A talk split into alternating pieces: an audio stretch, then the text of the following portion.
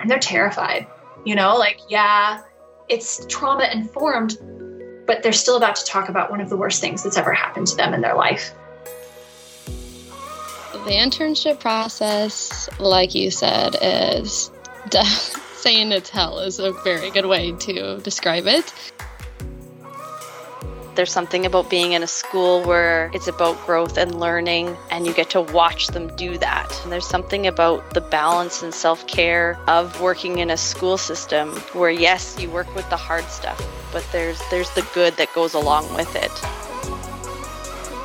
You know, I have worked through a lot of the guilt of moving on to a different position you see a lot of like people asking questions about like is there are there any child life specialists in the dental office well, honey, the dental office comes to me.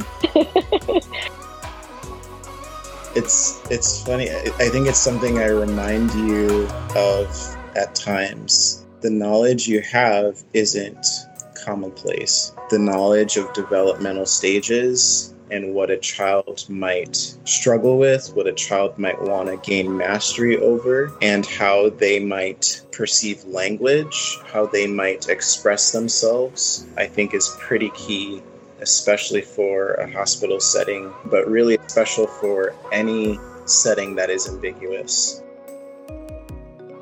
I remember like questioning God and being like, God, like, why are you giving me these opportunities if they're not for me? And I was very hesitant to this unit. I was like, I don't think this is for me. I don't think outpatient is for me. I really want to spend time with the patients and not just have them come and go. Like, am I ever going to see these kids again? How am I going to build relationships so quickly? It turned out to be my favorite, my favorite rotation of all three of my rotations. It turned out to be my favorite. I changed my major four times in undergrad because I knew that I needed to do something that was a little bit more broad, that what I wanted to do and what I cared so deeply about was impacting youth and, and caring for them and seeing them through even just a temporary season.